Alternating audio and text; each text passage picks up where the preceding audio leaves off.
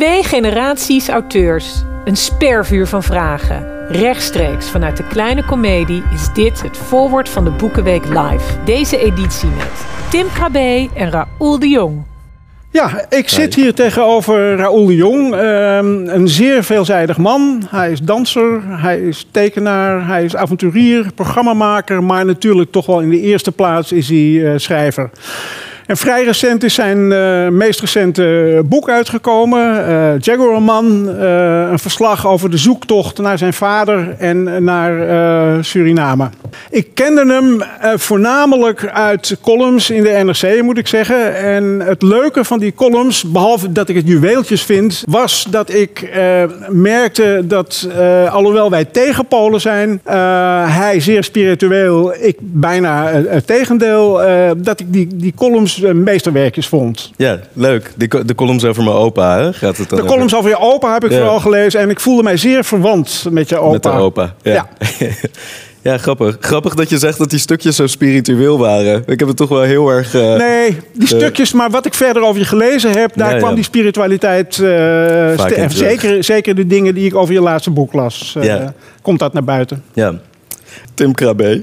Uh, ja, ik kende jou vooral eigenlijk van uh, dat ene boek... wat iedereen wel wilde lezen voor de lijst op de middelbare school. Het Gouden Ei. Ja, ik heb dat toen niet gelezen. Ik heb wel de film ooit gezien. En ja, ik heb de afgelopen dagen onderzoek naar je gedaan. Je hebt natuurlijk veel meer geschreven dan uh, alleen Het Gouden ja. Ei. 28 boeken las ik vertaald in 16 talen. Vier boeken verfilmd. Twee boeken uh, hebben. Uh, twee van die films hebben een gouden kalf gewonnen. En ik vond het heel leuk om te lezen ook dat je uh, naast schrijven ook schaker bent ooit ja. een van de beste twintig schakers van Nederland. Ja, een kort tijdje. Ja. ja. En uh, je houdt van wielrennen en je hebt geacteerd. Dat mag geen enkele naam hebben. nee, het staat wel op Wikipedia. Ja, dat kan ik ook niet helpen. er staat, je hebt wat geacteerd ooit. Ja. Uh, nou, ik, ik, vond het toch heel leuk dat je dat ook hebt gedaan. Uh, ja, en ik heb gisteren uh, een documentaire gekeken over je laatste boek, Vrienden. Vrienden. Een chroniek.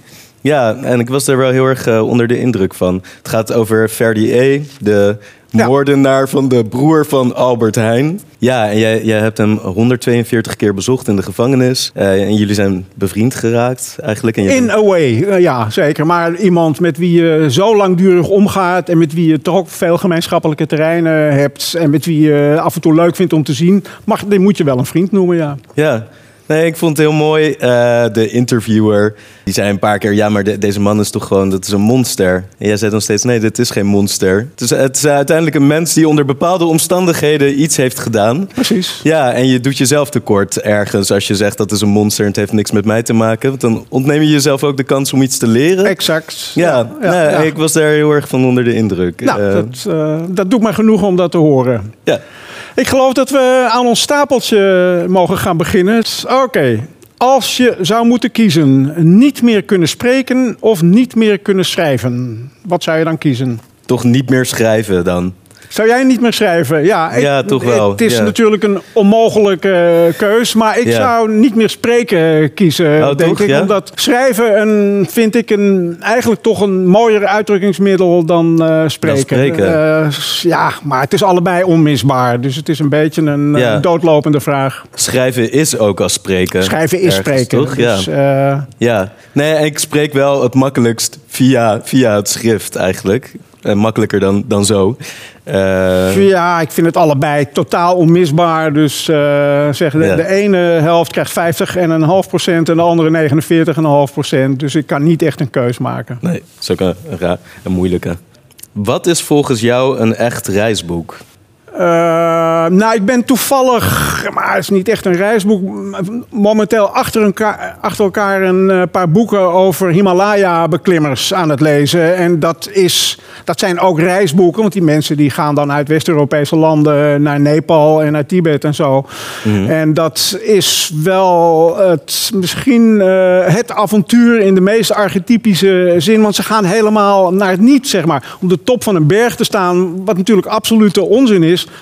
Maar onzin die ik heel erg uh, sterk kan navoelen. Als ik een heuvel ergens zie op vakantie, dan wil ik ook boven op die heuvel gaan staan. En je, je komt het een en ander te weten over die leuke steden, Lhasa, Kathmandu en zo. Dus dat zijn aardige reisboeken die ik nu lees. En wa waarom lees je deze boeken nu? Heeft dat ook dat te maken kwam met... toevallig zo, omdat ik ben daar niet verschrikkelijk in geïnteresseerd in, Himalaya, in Nee. de Himalaya en in bergbeklimmen. Maar ik heb niet zo lang geleden een jongen leren kennen die drie keer op de top van de Everest heeft gestaan. Dus dat fascineert ook wel. En mijn vriendin heeft toen van kennis eh, wat boeken geleend die er ook over gaan. En die lees ik eh, zeker met plezier. Maar Ik- jij, maar jij, maar jij. Ik hou sowieso heel erg van reisboeken. Eigenlijk zijn dat over het algemeen zijn dat het Je reist ook. Ja, En ik reis veel. Ja, ik schrijf zelf ook reisboeken. Ja. Ja, en wat is dan een echt reisboek, is de vraag. Ik vind het fijn wel in reisboeken als het, ook, als het niet alleen gaat over, over het land en de reis, maar ook wel over wat een reis met iemand doet. Ik zie voor mezelf eh, eh, hou ik ook heel erg van reizen, omdat het een mogelijkheid is ook om iets te leren over jezelf en over het leven en over, over de wereld. En ja, ik vind het jammer. In sommige reisboeken gaat het alleen over de plekken die ze bezoeken, Ja. bijvoorbeeld. Eh, bijvoorbeeld bij Bruce Chatwin heb ik dat heel erg. Alhoewel ik Songlines wel echt een heel mooi boek vind. ja, die heb ik ook gelezen ooit. Ja. Ja, maar hij heeft dan een ander boek, eh, Patagonia heet dat volgens mij. Heb ik geloof ik ook gelezen. Vrij lang geleden al, ja. Ja, en dat blijft heel koud. Het, gaat, het zijn eigenlijk alleen maar beschrijvingen van wat hij ziet. Ja, Zo en- herinner ik me niet meer. Maar ja. ik ben wel benieuwd naar jouw wandelboek naar Marseille. Eh, hoe lang heb je erover gedaan eigenlijk? twee maanden Twee maanden, ja. Ja. Ja, een fantastische onderneming. Ja, ja, ja. nee, inderdaad. Ja. Dat komt bij je op en dat je dat dan gaat doen, eh, vind Ja. ik zeer bijzonder. Goed, Ja. we gaan naar het volgende kaartje. We hebben nog een flinke stapel. Wie beschouw je als je literaire ouders? Oh, ja, er zijn heel veel. Eigenlijk alle mensen in mijn boekenkast. Ja, er zijn een aantal schrijvers van wie ik eh, bijna het hele oeuvre heb gelezen. Christopher Isherwood, ken je? Ik ken hem, eh, maar ik heb hem niet gelezen. Ik heb wel eh, een, een film naar een van zijn boeken gezien die in Berlijn speelt. Oh ja, Cabaret ja, met Liza Minnelli. ja. Toch? Ja. ik heb bijna al zijn boeken gelezen. Ik, ik hou heel erg Ja. van hem. Ja, wat ik heel leuk vind aan hem, hij schrijft vaak over zijn eigen leven ook. Ja. En hij heeft een heel bijzonder leven gehad. Hij heeft heel veel dingen uitgeprobeerd. Hij heeft op heel veel plekken gewoond. eh, heel veel avonturen beleefd. En eh, hij beschrijft al die dingen die hij heeft meegemaakt, maar altijd als een soort buitenstaander.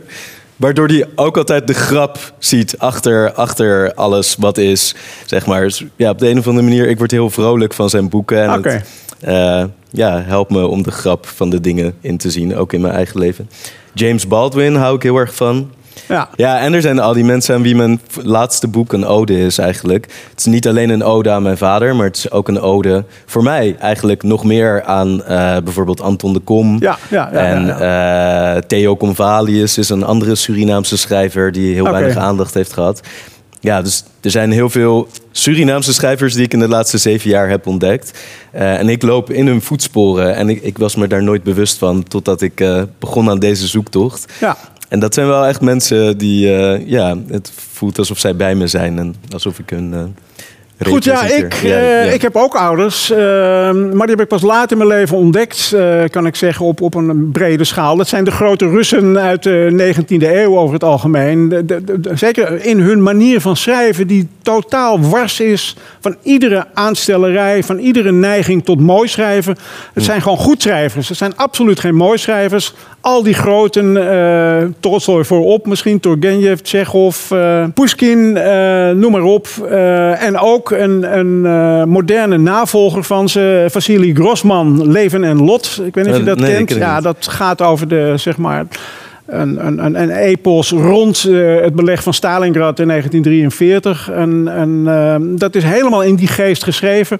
Gewoon ontzettend goed en Hmm. op geen enkele manier leuk of grappig of eh mooidoenerig. Daar hou Nee. ik heel erg van. Ja. En daar heeft wel mee te maken dat mijn ouder van vroeger, Vladimir Nabokov, dat ik daar minder van ben gaan houden. eh, Mm. Als ik hem nog wel eens probeer te herlezen. Want dat is wel een mooi schrijver. Dat is iemand die ik als het spreekwoordelijke kind in de klas met zijn armen eh, zo over elkaar eh, zie zitten. Van kijk mij eens goed zijn en kijk mij eens eh, mooi doen. Ik vind het En wanneer, wanneer is dat veranderd? Dat je dat niet meer ja, mooi dat, vindt? Dat is vanzelf gegaan, kennelijk. Toen ik weer eens probeerde een, uh, een van zijn romans te herlezen. Uh, ik weet, de, zijn schaakboek heb ik zeker drie keer gelezen. Lucian's Defense, of The Defense wordt het wel genoemd. Ja. Toen ik dat voor de derde keer weer wilde lezen, begon het me eigenlijk ineens tegen te staan. Al, die, al die aforismetjes die in die zinnen hmm. verstopt zitten en al die verwijzingen die, waar, je eigenlijk voetnoten bij nodig hebt. Ja, hij is uh, ook heel erg aan het laten zien. Uh, ik vind hem niet zo goed als de, als de grote Russen uit de uh, 19e eeuw. Zijn er ook Nederlandse schrijvers?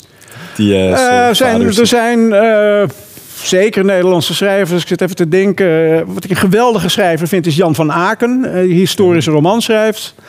En ik heb onlangs twee romans van Jaap Scholter gelezen, die ik ook ontzettend goed vind. Hou ik ook van, eh, Die ken jij ook? Ja. ja. Nou, dat, dat is echt goed schrijven, vind ik. Uh, en interessant onderwerp enzovoort. Ik lees niet verschrikkelijk veel Nederlandse schrijvers. En ik lees sowieso de laatste tijd ook wat minder uh, fictie. Een ontzettend leuk boek dat ik niet lang geleden heb gelezen is Het Hoofdkussenboek. Een, een, soort dagboek van een hofdame aan het Japanse keizerlijk hof rond het jaar 1000.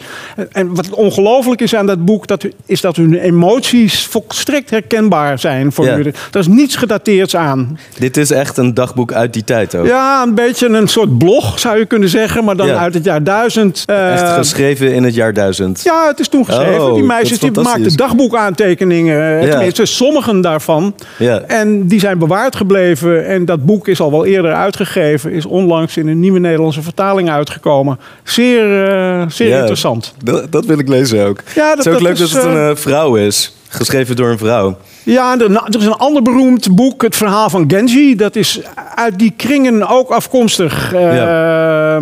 Dat wordt beschouwd als de eerste echte uh, roman. En ook van een vrouw. dus. Ja, leuk.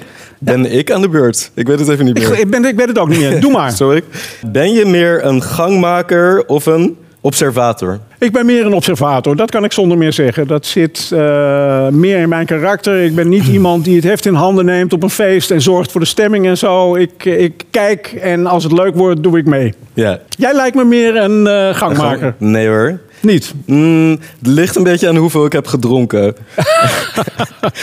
Als ik heb gedronken, dan, ja, dan kan er wel een gangmaker uitkomen.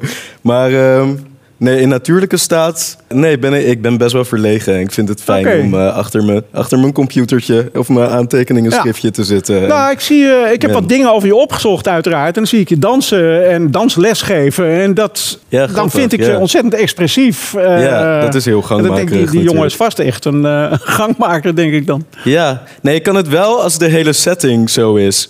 Zeg maar met het dansprogramma, dan, ja, dat, dat, dan, dan is er een camera en ja. is allemaal zo gemanipuleerd dat ik de gangmaker kan zijn. Dan kom je echt los. Ja, nou dan durf ik het wel. Maar ik durf het niet zomaar uh, als ik een, een, ruimte binnenloop. Nou, dan gaan, oh, die heb ik al gehad. Deze gaan we dan doen.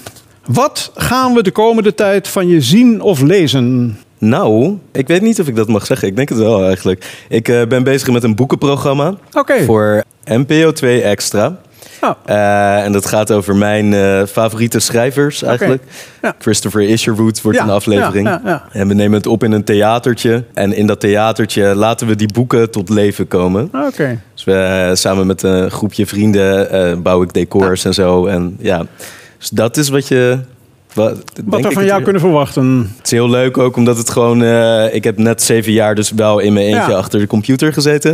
En het is heel fijn om nu gewoon met een groepje mensen samen iets uh, te maken. Dat uh, kan ik me voorstellen. Ja, ik ben ja. bezig met een roman al een tijd. En dat, uh, ja, dat, daar vertel ik uiteraard dan verder niks over. Maar dat duurt nog wel een jaartje of anderhalf uh, okay. voor het er is. Ja, ik ben toch benieuwd, hoe, uh, misschien kun je dat wel vertellen. Hoe, wat is de reden dat je hier aan begonnen bent? Of was er een soort moment waarop... Aan die roman? Uh... Ja, was er een soort moment waarop het idee tot je kwam? Of...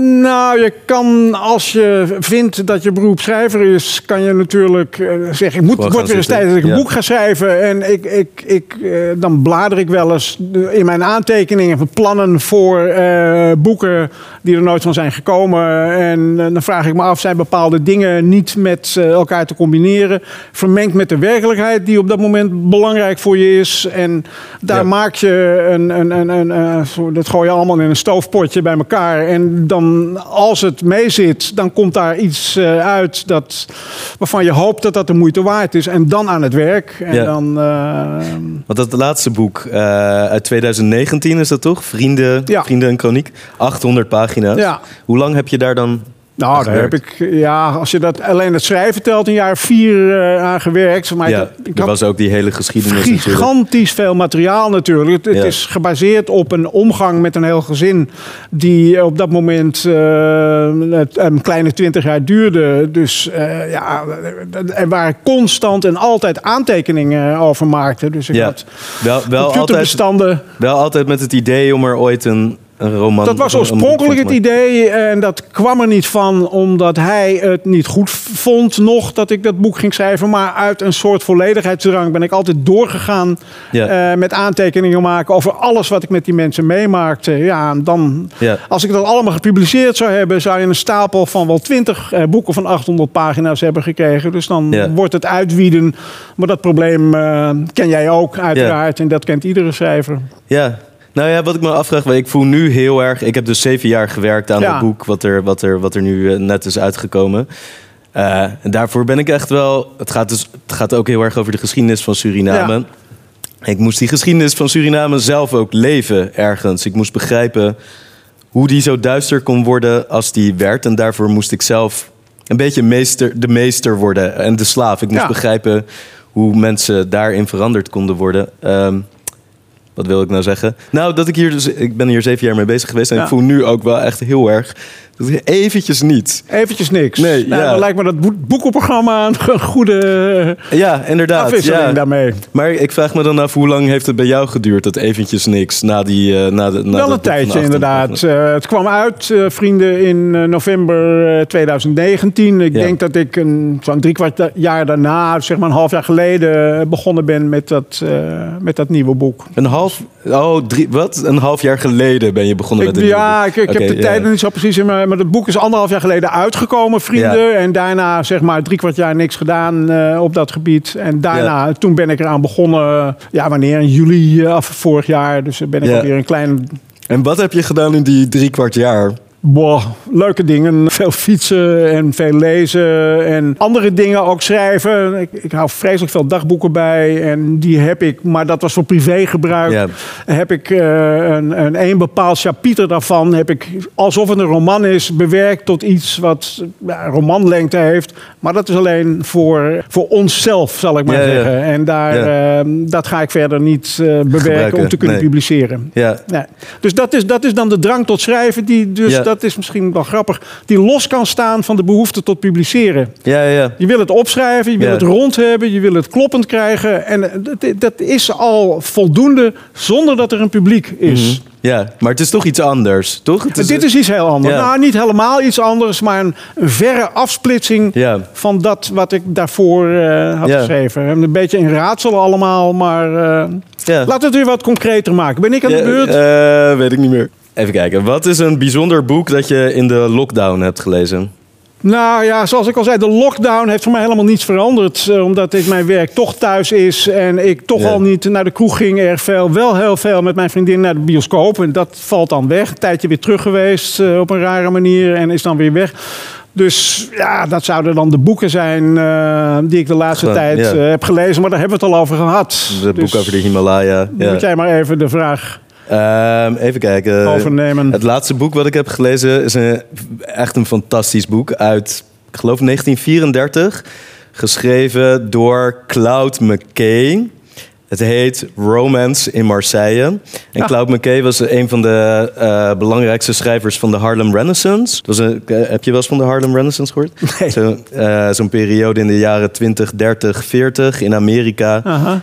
waarin zwarte kunstenaars plotseling heel erg okay. in vogue waren. En zwarte schrijvers ook voor het eerst okay. in grote mate gepubliceerd werden. En gelezen ook nog. En hij was een van de belangrijkste schrijvers. Hij heeft in 1925 volgens mij zijn eerste roman geschreven, is toen uitgegeven. Maar op een gegeven moment was die Harlem Renaissance voorbij en hij kreeg steeds meer moeite om zijn boeken te publiceren. En dit boek is pas uitgegeven lang na zijn dood. Volgens mij in 2020 zelfs. Lang verhaal, maar uh, het begint met uh, in een ziekenhuis in New York. Een zwarte man is het hoofdpersonage. Hij wordt wakker en zijn benen zijn geamputeerd. En je denkt, oh, dit wordt een heel verdrietig verhaal. Maar nee, deze man klaagt de scheepvaartsmaatschappij, waardoor hij uiteindelijk zijn benen heeft moeten amputeren. Die klaagt hij aan. Hij wint, krijgt 100.000 eh, dollar.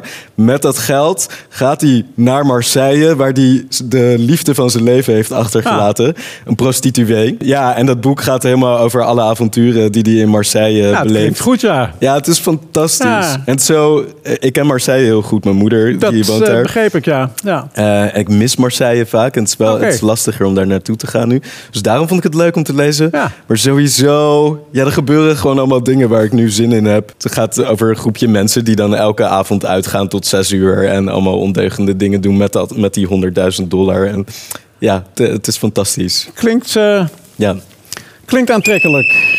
Oké, wat heb je vandaag ontdekt aan de persoon tegenover je? Dit is wel een leuke vraag. De bel is wel net gegaan, dus eigenlijk oh, is onze tijd Nou, maak het af, ja. ja, maak het af. Oké, uh, je bent iets korter dan ik dacht. Korter uh, qua lengte? Qua lengte, ja. Ah. We hebben ongeveer dezelfde lengte. Dat is leuk. Uh, meestal zijn mensen veel langer dan ik. dit, dit, is het eerste wat me opviel. Nou, ik denk dat we meer met elkaar te maken hebben dan, dan ik dacht aanvankelijk. Ehm, ja, gewoon doordat we allebei schrijvers zijn en toch hetzelfde soort leven leiden ergens daardoor. Ja. Dat heb ik aan je ontdekt. Wat heb jij ontdekt aan mij? Dat je misschien precies hetzelfde. Dat je misschien meer op mij lijkt dan ik uh, verwacht had toen ik hier naartoe fietste. Ja, zie je? Leuk. Ik vind het een compliment. Ik vind het leuk om op jou nou, te lijken. dank je. Ja.